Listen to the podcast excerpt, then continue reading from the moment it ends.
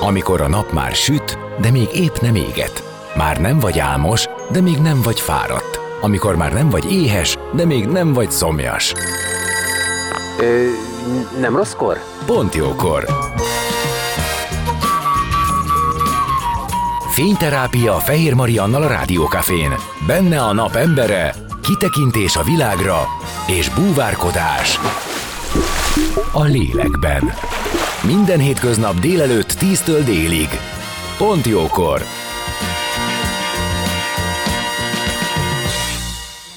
Szép napot mindenkinek, már is kezdődik a Pontjókor. Tótné Almási Mónika a Kórhásuli Alapítvány alapítója és vezetője a napembere. Az elmúlt években drasztikusan megnőtt a 8 és 18 éves diákok körében a mentális zavarok száma, és az ezzel való megküzdés nem csak az érintetteknek, de az őket körülvevő pedagógus és kortás közösséget is óriás kihívás elé állítja. A Kórhásuli az új Szent János Kórház gyermek és ifjúság pszichiátriai rehabilitáció rehabilitációs osztály pszichológusainak közreműködésével a pedagógus társadalmat szeretné felkészíteni az egyre növekvő számú mentálisan beteg diák megfelelő támogatására, közösségben tartására és az őket körülvevő osztálytársak inkluzív nevelésére. Erről fogunk beszélgetni zene után, már is kezdünk, maradjatok ti is. A napembere. Most jöjjön valaki, aki tényleg valaki.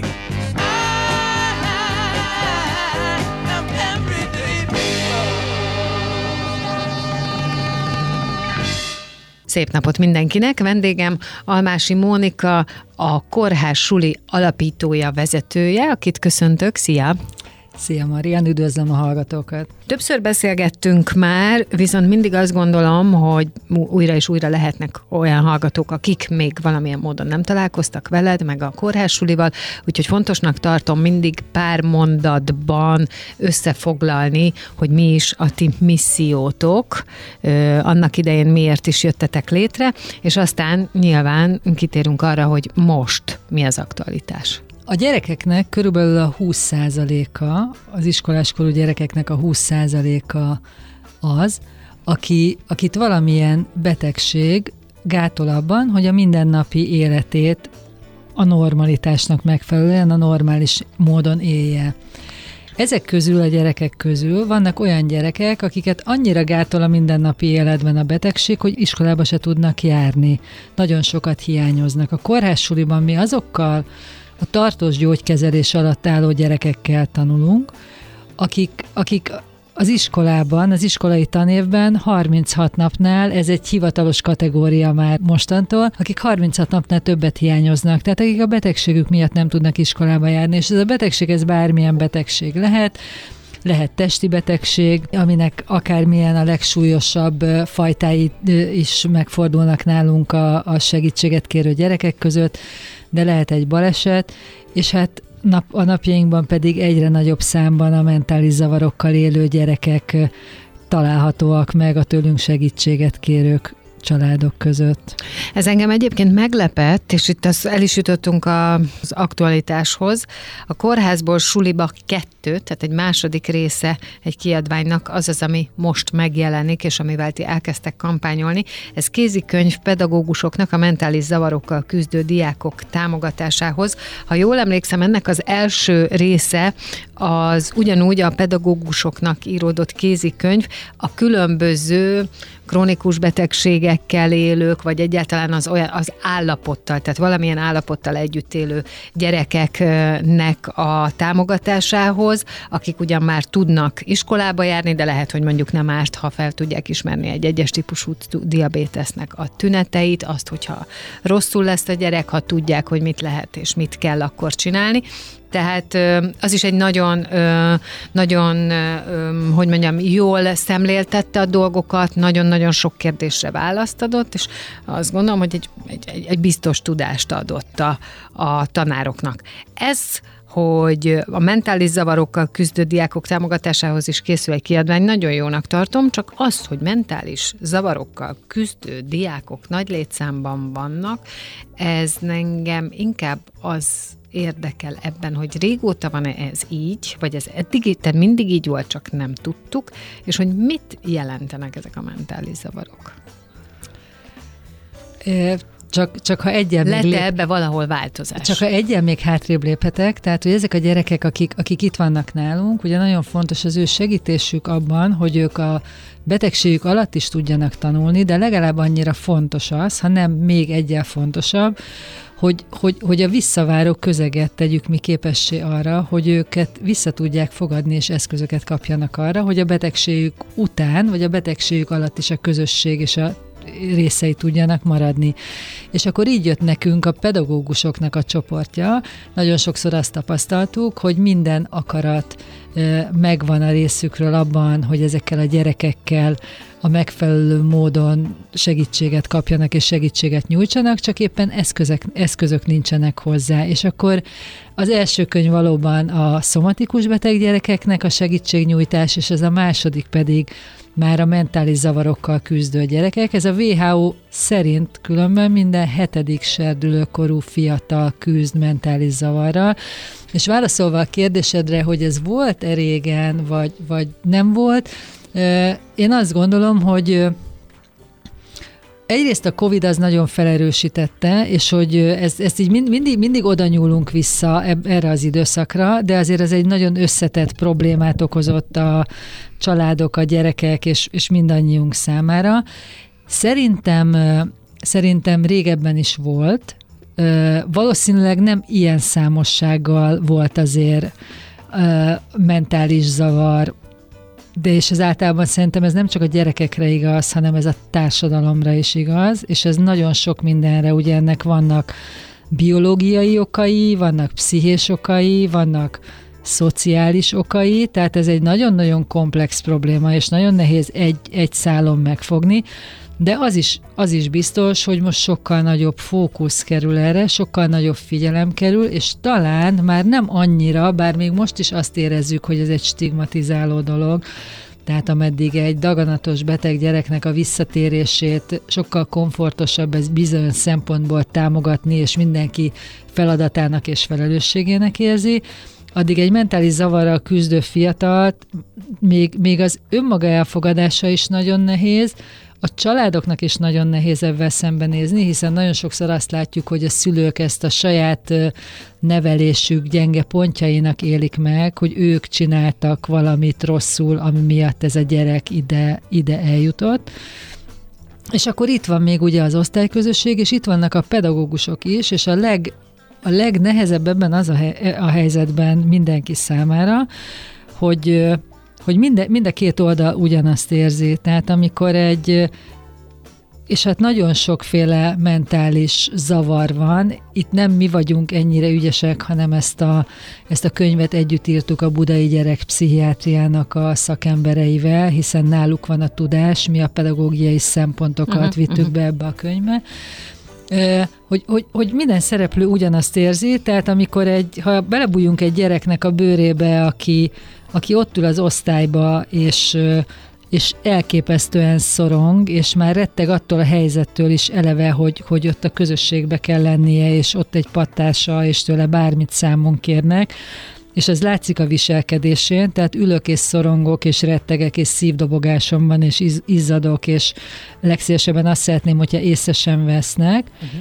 és a másik oldalon pedig be, ott a pedagógus, aki, aki szintén ugyanígy fél és szorong attól, hogy, hogy itt vagyok, és nekem valamit tennem kéne ezért a gyerekért, és látom a problémáját, de azt se tudom, hogy, hogy, hogy egyáltalán észrevegyem, vagy ne vegyem, mikor teszek vele jót, hogyha észreveszem, mit mondjak neki, hol az, hol az ellátórendszer, kitör kérjek segítséget. Hát meg az is sokszor felmerülhet, hogy vajon ez az én felelősségem, nem esetleg hazafelé kéne szólnom, hogy ezzel valamit csináljanak, mert így megakasztja. De egyébként remélem, hogy én csak a saját koromnak a rosszabb élményeit sorolom, és nem így van ez ma már, de igen, tehát, hogy egy pedagógusnak azt szerintem személyiség függő, hogy ő mm, mit gondol erről, hogy beavatkozik-e, anélkül, hogy tudná, hogy ezt hogy kell, csak mondjuk van benne ennyi empátia, mondom, a személyiség erre alkalmasra teszi, vagy azt mondja, hogy ezt, ezt, ezt, ezt, ezt nem tudja, ő nem erre szerződött.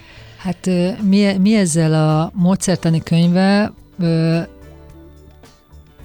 egy, egy, egy, egy nagyon jó kapaszkodót szeretnénk adni a pedagógusoknak, hogy hol vannak az ő kompetenciáiknak a határai. Tehát, hogy nekik, nekik nem feladatuk diagnosztizálni, nem feladatuk megállapítani, hogy annak a gyereknek mi baja van. Nekik van egy mester hármas, amit, amit mindösszesen tenniük kell. Az egyik az, hogy észlelni kell a problémát, hiszen azért a gyerekek az idejük nagy részét a suliban töltik, és pont ezért, miután ott vannak a legtöbbet, ott, ott bukkannak elő legnagyobb mértékben ezek a különböző mentális zavarok az életükben. Tehát egy pedagógusnak bőven elég, és akkor már mindent megtesz a tőle telhető legtöbbet, hogyha észreveszi, hogy baj van, hogyha elkezd róla kommunikálni a gyerekkel, jelzi a gyereknek is, hogy látom, hogy te bajban vagy, hiszen itt, itt ez egy segítségkiáltás a gyerekek részéről minden esetben, amikor az eltérőtől amikor a normálistól eltérő módon viselkednek, ők, ez, ez nem a rosszaság, ez nem az agressziónak a jele, hanem csak bajban vagyok, vegyétek észre. Azzal, hogyha a pedagógus elkezd vele kommunikálni, és csak pusztán annyit, hogy én észrevettem, hogy baj van, elkezd a szülővel is kommunikálni, és utána pedig az ellátórendszer megfelelő tagjához elküldi, neki ennyi dolga van, és azt gondolom, hogyha ezt ezt a fajta felmentést a tanárok tudatosítani tudnák, hogy neki, neki utána nem dolga, hogy egy evészavaros gyerekkel bármi mást ott az osztályban kezdjen. A legtöbb, amit tehet, hogyha, hogyha ezt ő visszajelzi a család felé, és utána együtt a megfelelő ellátórendszeri taghoz oda mennek, és tovább viszik a problémát, akkor ő ezzel már mindent megtelt. És ezzel nagyon sok mindenkinek üzen, Üzen például az osztálytársaknak is, mert amikor nem szólunk valamiért, látjuk, hogy föl van vagdosva egy gyereknek a keze és falcol, és nem szólunk neki, akkor ezzel normalizáljuk ezt a helyzetet, és ez a gyereknek a segélykiáltása, ugye, hogy valami gondom van, de ha ezt nem veszik észre, akkor majd produkálok egy nagyobbat, hogy, hogy akkor végre vegyétek észre, én itt bajban vagyok.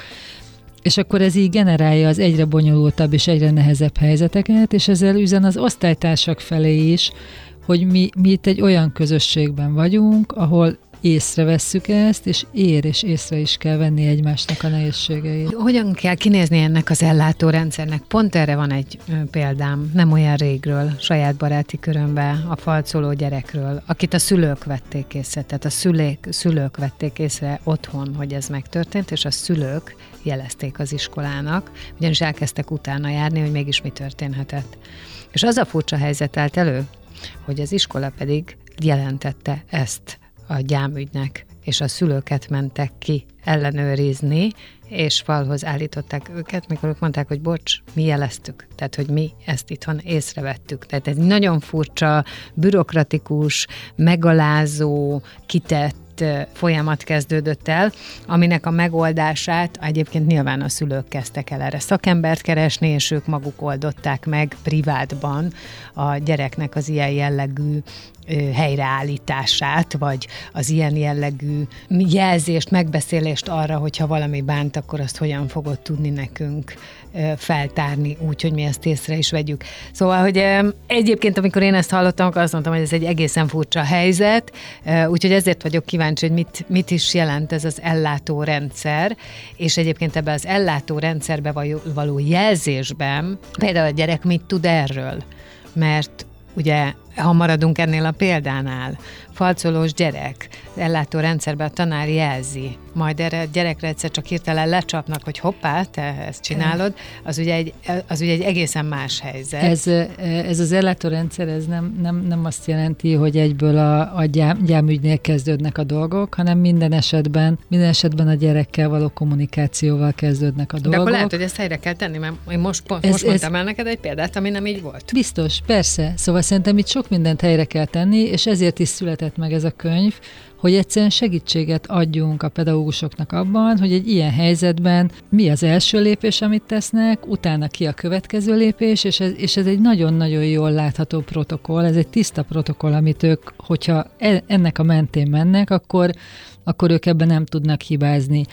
Azt gondolom, hogy, hogy, hogy minden beteg gyerek ellátása, pedagógiai ellátása az együttműködés, mindegyiknek az alapja az együttműködés, és itt minden egyes tagot be kell vonni az együttműködésbe. Hát kezdődik ugye a gyerekkel, a családdal, a szülőkkel, a pedagógusokkal, és szükség esetén akkor tovább menve az egészségügyel, a pedagógiai szakszolgálattal, és, és, és, és azért a, a gyámügy, meg a családsegítők, ők már akkor jönnek csak be a képbe, hogyha, hogyha az előző tagok, és hát főleg, hogyha normál a szülő nem reagál, normál működésben. Tehát, hogy ez azért szerintem egy nagyon tisztán, tisztán követhető folyamat út, lenne egy szép út világban. És folyamat, Igen. és hát valahol el kell kezdeni, és szerintem az, hogyha ezt megtanítjuk, és ez is ez volt, ez a cél, hogy ebben a könyvvel oda megyünk, itt, hogyha majd ez különben a könyv most már a tankönyvellátóból megrendelhető, de a kórház sulinak a honlapjáról a szakemberek oldalról egy ingyenes regisztráció után, vagy regisztráció után ingyenesen letölthető, tehát ez mindenki hozzáfér, és tényleg ez egy nagyon komplex tudástár, amit mi igyekeztünk összeszedni, aminek kezdődik azért a különböző tünetcsoportoknak a leírásával, vannak benne tanügyigazgatási kérdések, hogy mi van akkor, hogyha már egy gyerek olyan sokat hiányzik, hogy nem tud iskolába járni, és benne van az ellátórendszer, benne van egy nagyon klassz térkép arról, hogy ki ad jelzést, kinek a jelzést, kinek szól, mikor kell mentőt hívni. Leírtuk benne külön azokat az esetek, a, a, az ellátórendszer tagjainak, mi a felelősségi köre, mik a feladatai, adunk tippeket és trükköket nagyon konkrétan a tanórán való problémáknak a kezeléséhez benne.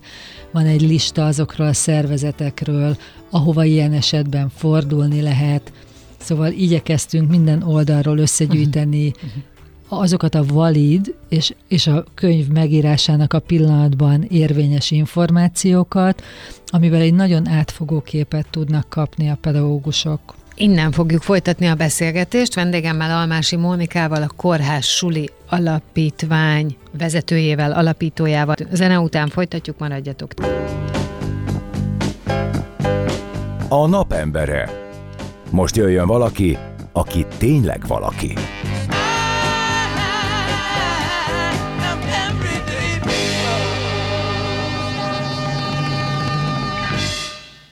Szép napot mindenkinek, folytatódik a Pontjókor, vendégem továbbra is Almási Mónika, a Kórház Suli Alapítvány vezetője és alapítója, és annak kapcsán beszélgettünk, hogy a Kórház Suli kiadott egy kiadványt Kórházból Suliba második rész, kézikönyv pedagógusoknak a mentális zavarokkal küzdő diákok támogatásához.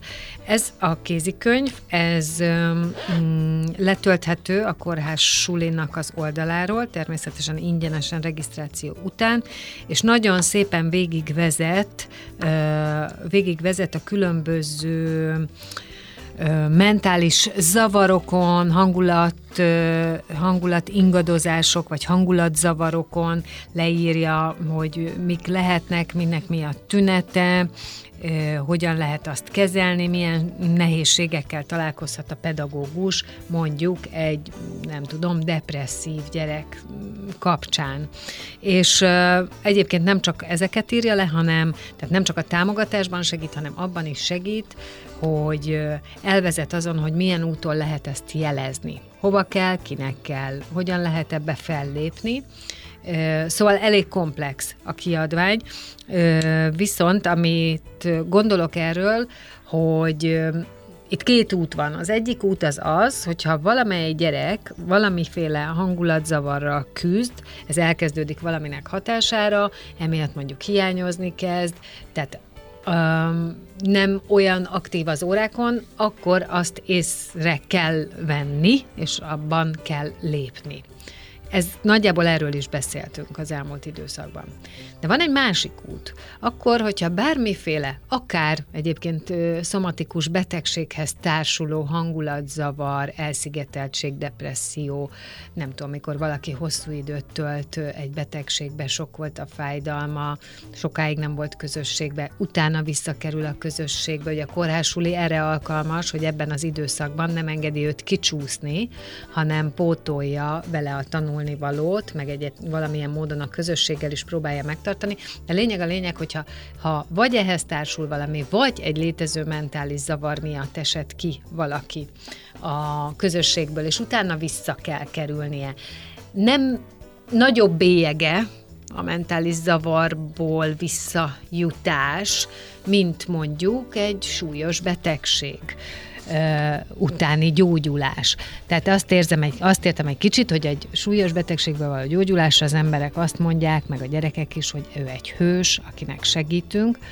Amikor meg ilyen probléma van, akkor nem áll le fent annak a veszély, hogy oh, hát ő labilis, ketyós, izé, jó, figy- persze, oké, okay, de ő, ő, az ő problémájára az nincs úgy felnagyítva, hogy neki segítségre van szüksége. Nem tudom, hogy ez mennyire érthető. Értem a kérdést, szerintem ez pont annyira működik így az iskolában. Mint a társadalomban. Mint, mint a társadalomban. Hát azért kérdezem. Igen, igen, igen, igen. Azt azért látjuk, hogy hogy, hogy a pedagógusokon nagyon sok múlik, és azért a pedagógusok nem így kezelik a helyzetet, az ő hozzáállásuk. Aha nagyon sokszor, és tényleg akikkel mi pedagógusokkal együtt dolgozunk, ők azért a megoldást próbálják megtalálni, és ők is segélykiáltásokat hallatnak, hogy ők hogy tudják e-, ezen a területen, ami számukra nagyon-nagyon, számukra is nagyon-nagyon ismeretlen és eszköztelen terület, a megfelelő módon támogatni a tanítványaikat és ez bizony tényleg ez egy, ez egy nagyon ingoványos ö, terület, mert, mert még csak az sem mindegy, hogy milyen szavakat használunk, és hogy mit mondanak hát, ezek, hogy és hogy kivel, hogy kommunikálnak.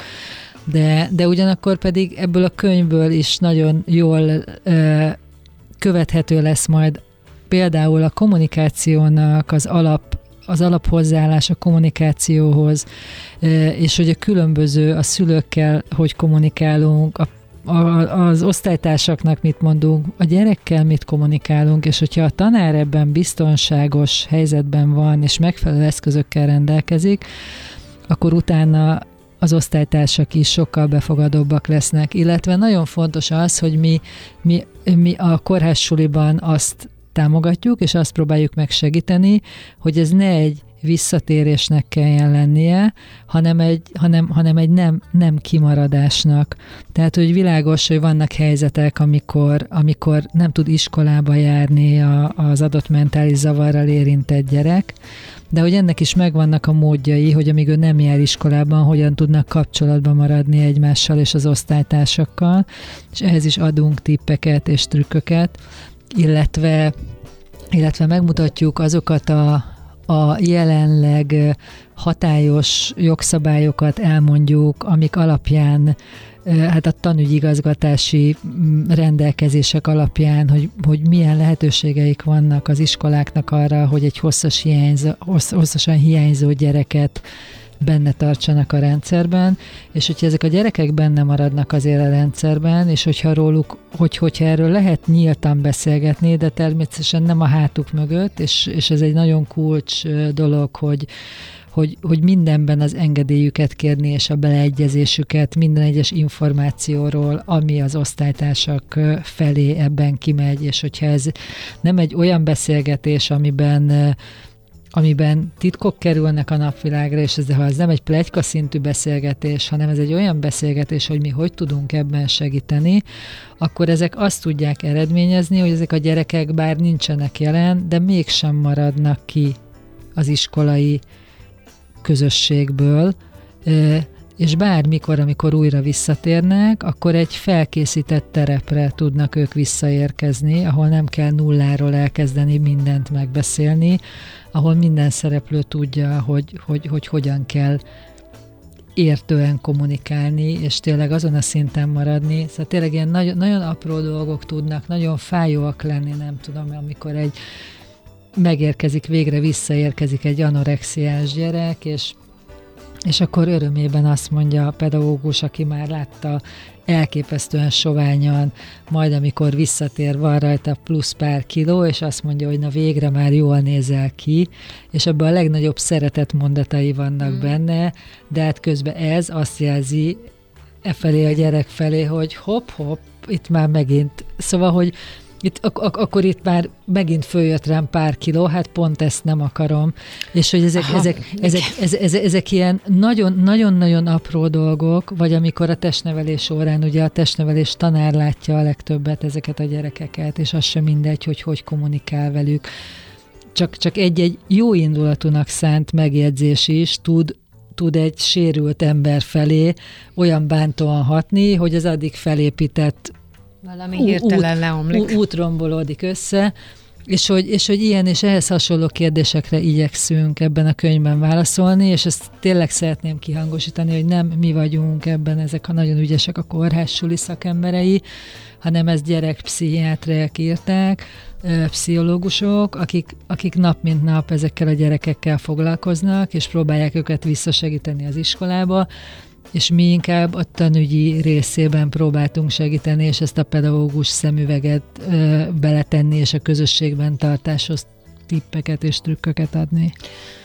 Amit biztosan kijelenthetünk, hogy ez egy információ halmaz, nagyon, nagyon fontos információk, és nagyon logikusan felépítve követik egymást.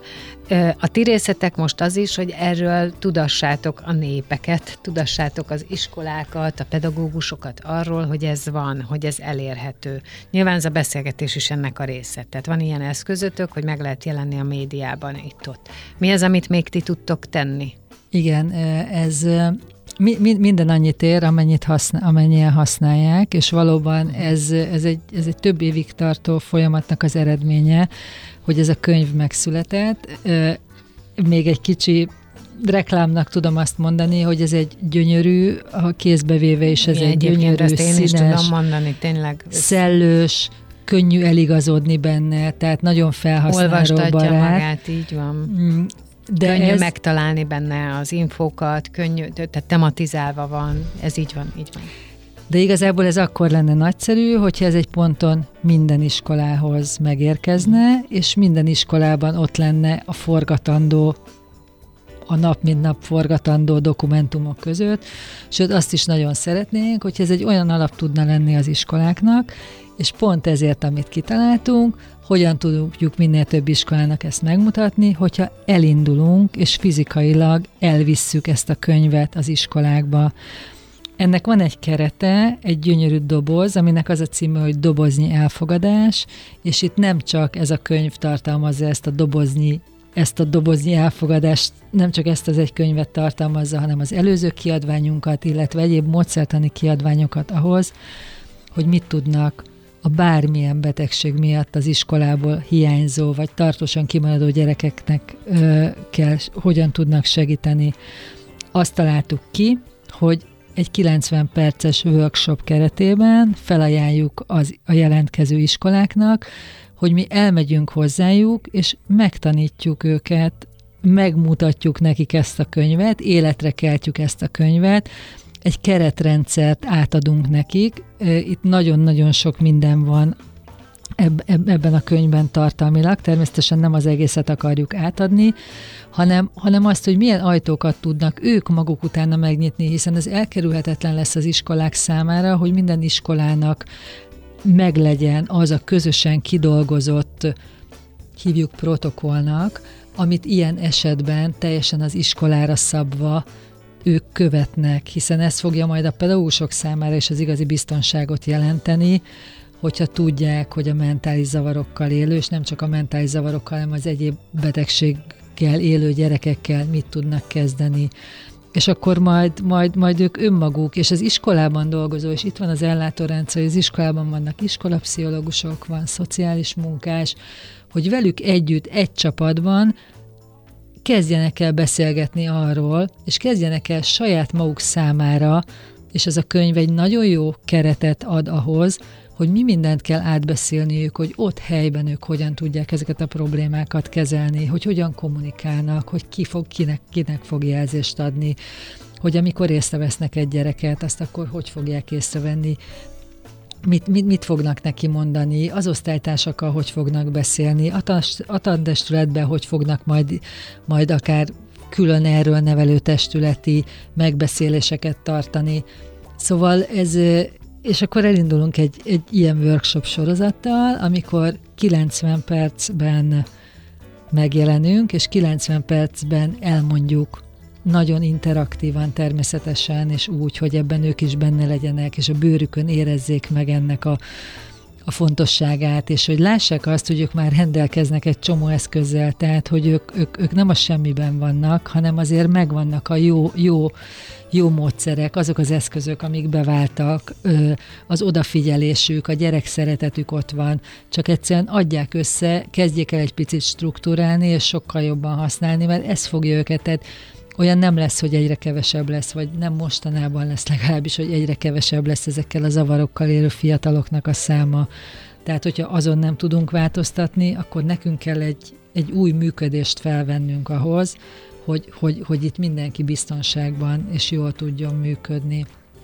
A ti működésetek, ugye mondtam, alapítvány vagytok, ezt gondolom, hogy egyik oldalról ilyen egy százalékos megoldás. Igen. De az, hogy ti folyamatosan tudjatok fejleszteni, és ugye emellett a fő tevékenységet csinálni, méghozzá azt, hogy önkénteseket toborozni, képezni, tananyagot fejleszteni, és az otthon vagy kórházban tanulni képes gyerekekkel felkészíteni vizsgákra, számadásokra, felvételire, nyelvvizsgára, teljesen mindegy mire. Tehát az, hogy mindezt itt tudjátok csinálni, milyen forrás lehetőségetek van még? Hát alapvetően igen, mi egy alapítvány vagyunk, és támogatásokból élünk. Ezek a támogatások egyrészt jönnek a cégektől, a, a minket támogató cégektől, Szeretettel várjuk a magánszemélyektől is a támogatásokat. Az egy százalék tud támogatás lenni. Épp, épp most azért így miután egyre több dolgot végzünk, és egyre nagyobb a hatáskörünk, ezért egyre több bevételre lenne szükségünk, tehát ez most egy fókuszos az életünkben a további fejlődéshez, hogy újabb forrásokat találjunk, illetve szoktunk pályázni, különböző pályázatokat adunk be. Most épp egy nagyon izgalmas pályázatban vagyunk benne, és hogyha megkérhetem a hallgatókat arra, akkor a Richter Anna díjnak kerültünk arra a shortlistjére, hogy március elejéig szavazni lehet erre a pedagógus workshopunkra. Tehát magyarán ebben a hallgatók becsatlakozhatnak, hogy titeket támogassanak egy díj eléréséhez, amely díj lehetővé teszi, hogy ezt kivitelezzétek? Igen, amely díj lehetővé teszi. Nem is lehetné jobb helyen. Amely díj lehetővé teszi, hogy mi márciustól elinduljunk, és ezt a workshopunkat és a könyvünket elvigyük a pedagógusoknak, a tantestületeknek, hogy ők ezt megismerjék, és igazán élővé tegyék, és a mindennapjaikban kezdjék el használni. Na tehát, akkor rá lehet keresni a kórház sulira, meg lehet nézni, hogy mi zajlik, mi történik. Nyilván lehet találni erről egy csomóféle információt, és gondolom el lehet találni arra a helyre, ahol titeket támogatni lehet egy szavazattal. Akinek ez bármilyen módon szimpatikus volt, vagy érzékeli, érti, hogy erre szükség van, és van ehhez kedve, igazából, ha jól gondolom, ez egy kattintás kattintás. Ez egy kattintás, és a Facebook oldalunkon ott van minden információ, nagyon aktuálisan a kórház suli. Szuper. Én ugye szoktam mondani, hogy én a kórház sulinak a keresztanyukája vagyok. Igen. Hiszen a, nem tudom, a kezdetektől fogva ott vagyok még, amikor ez az egész szárba szökkent, akkor is már beszélgettünk róla a gondolatról, és én nagyon szeretem minden kezdeményezéseteket, és látom, ahogy nőttök, és azt is látom, hogy milyen eredménnyel. Úgyhogy én mindenképpen azt gondolom, hogy már nagyon sokaknak segítettetek az, hogy akár az információitokkal, akár a visszavezetéssel az iskolába, akár a közösség megtartásával. Szóval, hogy ezek mind nagyon-nagyon jó dolgok, és én további sikereket kívánok ezekhez, és köszönöm, hogy itt voltál. Én is köszönöm, hogy mindig újra és újra, és újabb-újabb akcióinkról, meg a terveinkről mesélhetek neked és a hallgatóknak. Almási Mónika a Kórház Suli Alapítvány alapítója és vezetője volt a vendégem itt a Pont Jókorban. Most zene jön, és aztán folytatjuk a Pont Jókort, maradjatok ti is.